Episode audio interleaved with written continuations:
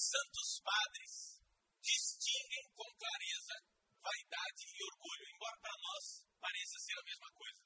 Mas existem alguns santos padres que parecem não distinguir, como por exemplo São Gregório Magno. É por isso que no Ocidente, que foi influenciado por São Gregório Magno, vocês sabem que São Gregório Magno foi Papa,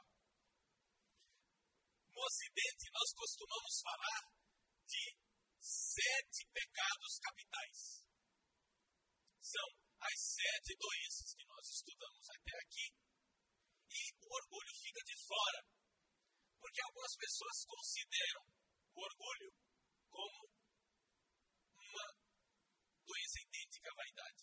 Na verdade, não era essa a opinião de São Gregório Magno e nem é essa a opinião clássica no Ocidente, como por exemplo na Idade Média, São Tomás de Aquino e companhia limitada.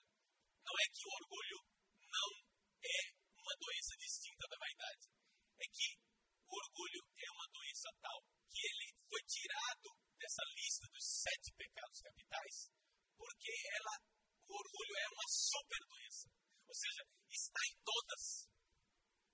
O orgulho está sempre em todas as doenças espirituais.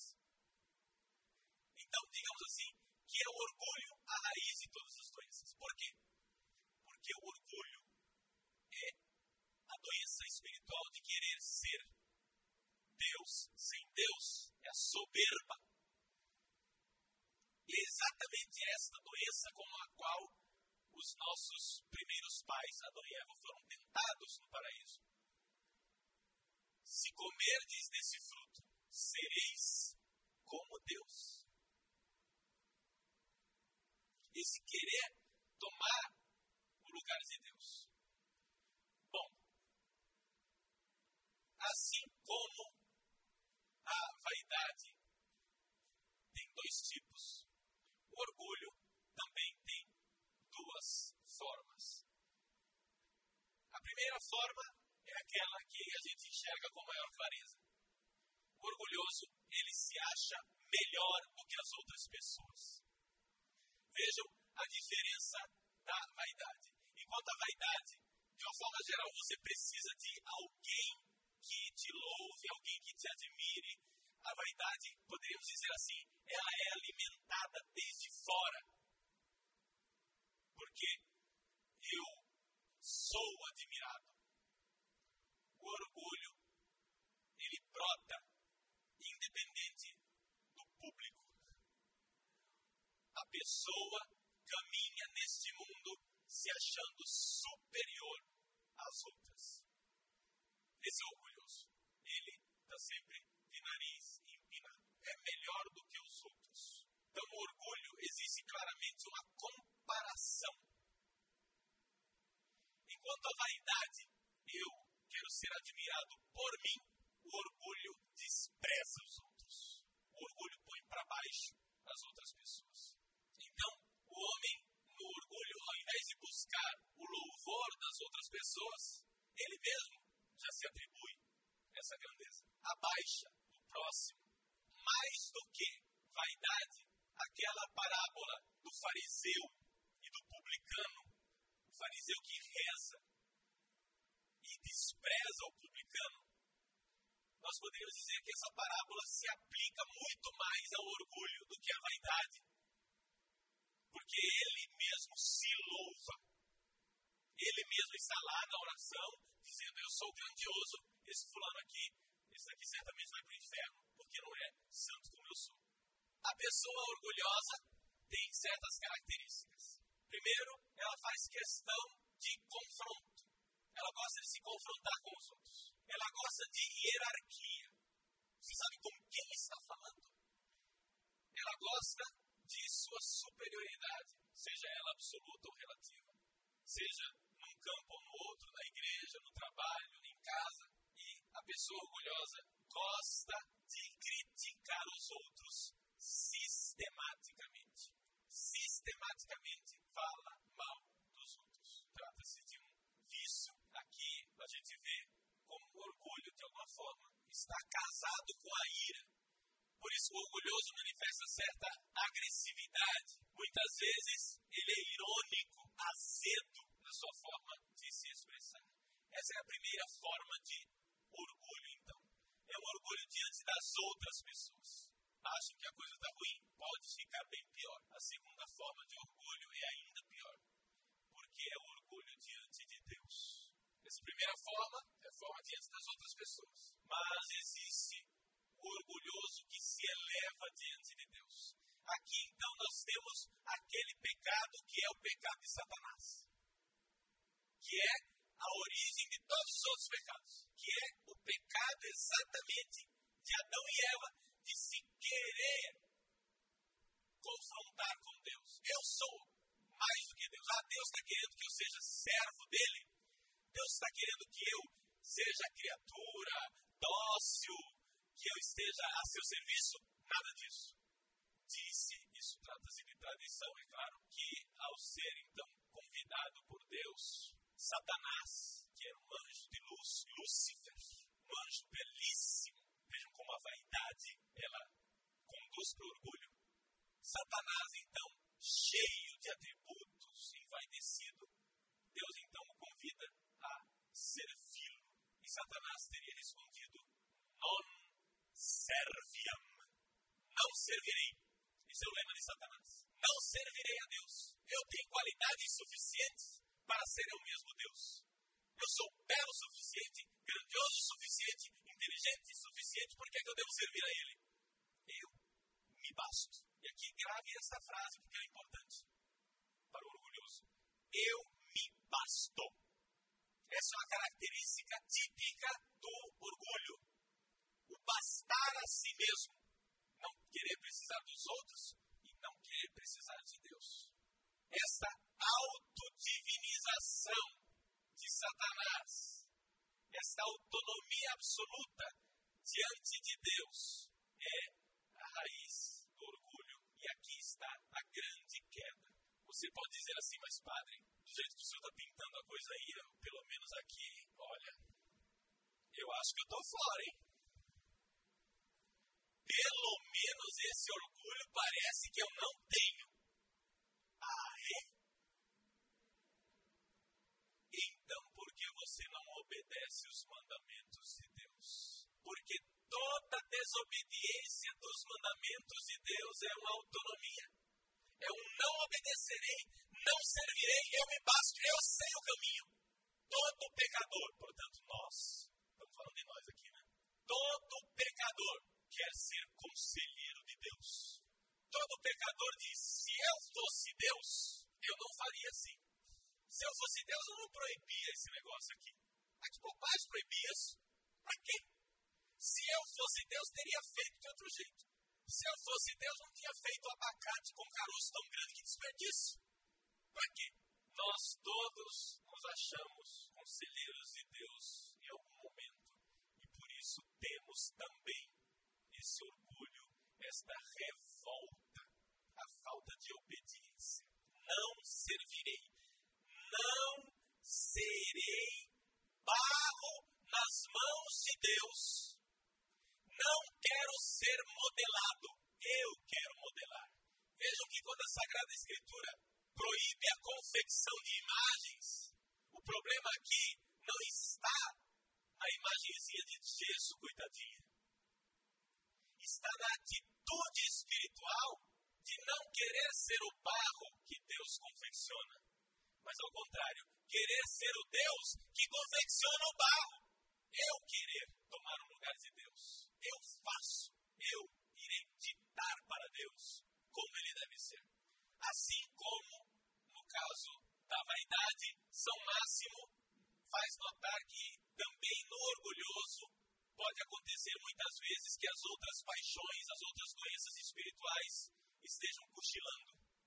O orgulhoso tem uma aparência de virtude às vezes. Também ali acontece essa manifestação do homem que parece realmente ser autônomo, mas somente o santo que realizou uma união total com Deus é quem verdadeiramente tem as virtudes. Quando eu começo a compreender o quanto é Deus e não eu, Cristo sim e eu não, eu vivo, diz São Paulo,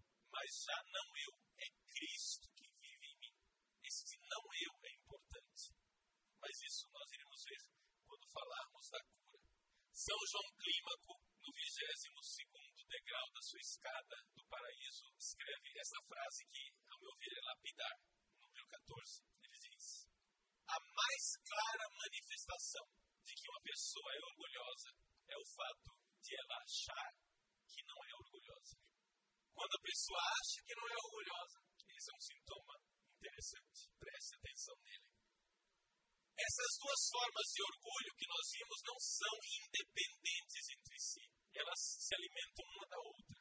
Assim como o mandamento principal, amar a Deus sobre todas as coisas e ao próximo como a si mesmo, são dois mandamentos muito ligados um ao outro, e ninguém pode amar a Deus que não vê sem amar o próximo a quem vê.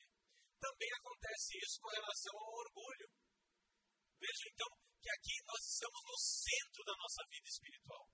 Nós estamos falando de uma doença espiritual que é a morte total da nossa capacidade de amar. Por quê? Porque exatamente amar a Deus é servi-lo.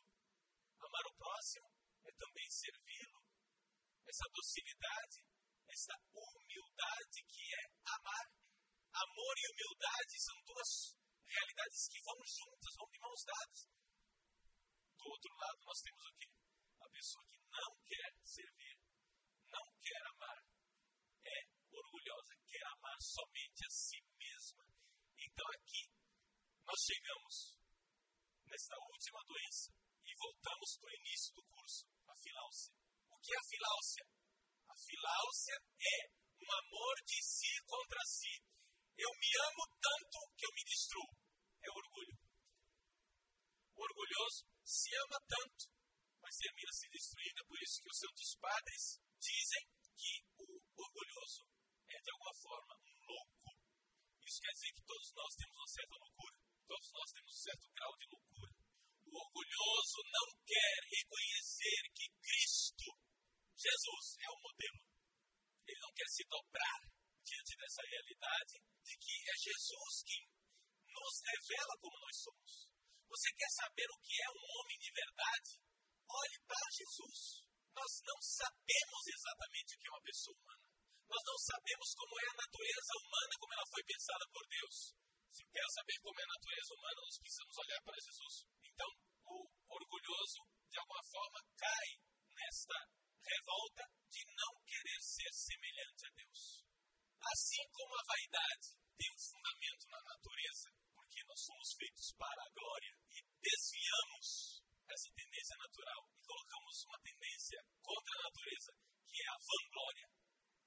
Também o orgulho é o desvio de uma tendência natural. Por quê? Porque nós fomos feitos à semelhança de Deus. Então, de fato, nós somos chamados... Atenção, hein? Cuidado. Eu vou explicar, não se escandalize. Nós somos chamados a ser deuses, como por graça. O problema do orgulhoso é que ele não quer aceitar a graça. O que quer dizer somos deuses? Deixa eu explicar. Uma pessoa que participa da natureza de Deus, que é o que nós somos chamados, só pode ser, de alguma forma, Deus. Quando você pega o galho de um limoeiro e enxerta numa laranjeira, aquele limoeiro, de alguma forma, vive a vida da laranjeira e se torna laranjeira de alguma forma. Nós somos enxertados em Cristo. Somos chamados a participar da vida divina dele. Então, porque somos chamados a participar da vida divina por pura graça, não por mérito nosso, não por nossa natureza. Essa aí é a grande diferença. Jesus é Deus por natureza. Nós somos chamados a ser Deus por graça, por misericórdia, por adoção. Então, este chamado está no nosso coração. Nós temos sede da vida de Deus. Nós queremos participar da vida de Deus. Nós queremos estar com Deus. Nós queremos estar na vida divina. Portanto, queremos ser deuses. Agora, Deus criou Adão e Eva para ser Deus por graça. E eles querem ser Deus sem Deus. Querem ser Deus sem depender de Deus. Querem ser Deus sem receber nada. Se revoltam, comem o fruto e por isso se destroem. É assim que nós vemos então que é gerada na humanidade esta terrível doença espiritual. O homem, então, rompe a comunhão com Deus e rompe a comunhão com seu irmão. Logo depois desse pecado, o que acontece? Caim mata Abel. Nós rompemos a unidade da humanidade. Então, daquele orgulho de querer ser independente de Deus, vem o orgulho de querer ser independente também do meu irmão. Como nós vimos com relação à vaidade, também o orgulho nos coloca diante de uma percepção delirante da realidade. Só que esse delírio é ainda mais grave do que na vaidade. A vaidade ainda tem um certo fundamento na natureza das coisas. Quando eu acho que sou um gênio porque alguém me elogiou, eu tenho um fundamento. Agora, o orgulhoso extrapola e começa a se auto-elogiar, mesmo que ninguém tenha elogiado. Ele perde o contato com o chão, ele perde o chão, de tal forma que, enquanto eu posso dizer, talvez, isso, vejam, eu queria que vocês entendessem que essas comparações com a psicologia atual nunca são cem por cento, tá? Porque os Santos Padres não, não liam Freud, e pelo que me consta também, Freud não lia os Santos Padres, mas...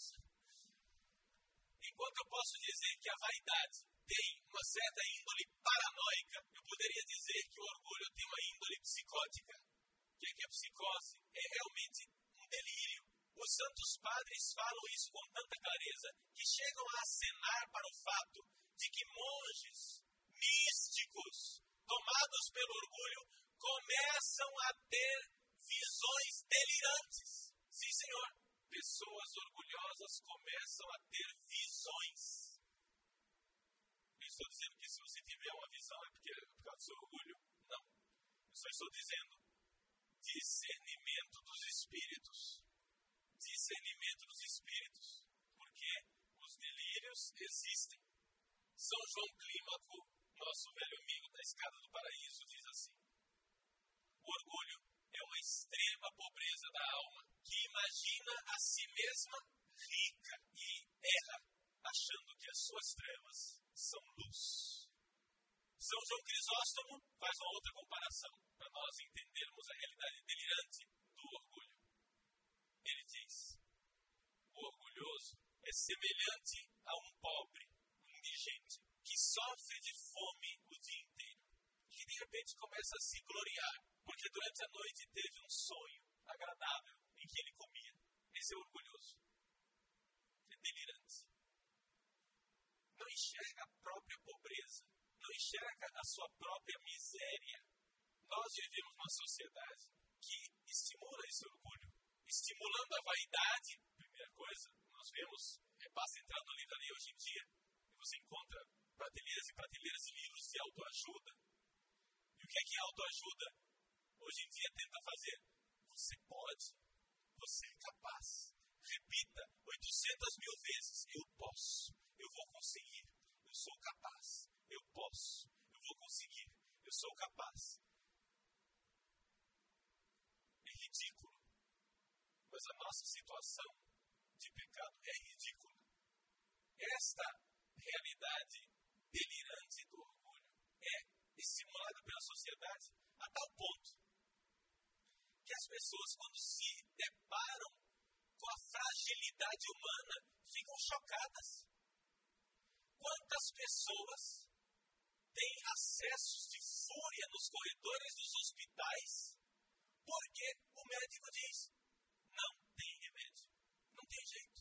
Eu já vi cenas histéricas em velórios, onde a pessoa não aceitava o fato de que a morte existe. A pessoa histérica no meio do velório dizendo: por que ela não se levanta daí? Por quê? Porque o orgulho leva a pessoa a imaginar da natureza humana e de si mesma uma coisa que não tem nada a ver com a realidade. Ela perde o parâmetro da nossa fragilidade. Gente, nós somos muito frágeis. Nós somos muito débeis, pequenos. Somente se nós olharmos para nós mesmos a partir da fé e a partir de Deus é que nós vamos encontrar resposta não estou dizendo isso para ninguém se desesperar. Eu estou dizendo isso justamente para você começar a ter esperança em quem eu posso ter esperança. Ao invés de esperar em suas próprias forças, não adianta nada você ficar repetindo, eu posso, eu sou capaz, eu posso, eu sou capaz, porque vai ter um dia que você não pode e não é capaz. Então trata-se de encontrar com a verdade, a verdade é a respeito de nós mesmos. São Paulo aos Gálatas, capítulo seis, versículo três, diz assim, se alguém pensa em ser alguma coisa, quando na verdade é nada, está enganando a si mesmo. Mais claro do que isso, é impossível. O orgulho faz com que nós olhemos para as outras pessoas como rivais, como gente contrária a nós mesmos. E faz com que nós destruamos não somente os outros, mas destruamos a virtude dentro de nós. Ele também, como nós falamos com relação à vaidade, é que as coisas se repetem um pouco, porque as características do orgulho e da vaidade são bastante comuns. Né? Ele faz com que nós soframos continuamente. O orgulho destrói a paz interior. O orgulho faz com que a pessoa seja objeto de sarcasmo, de riso, de ironia. Exatamente como a vaidade. A mesma coisa. E é importante que nós nos demos conta que o orgulho faz com que nós pareçamos um demônio. Ou seja, uma pessoa que quer viver sem Deus e que quer viver longe de Deus. Esta é a realidade do orgulho, este super pecado, poderíamos dizer, que é a fonte de todos os outros.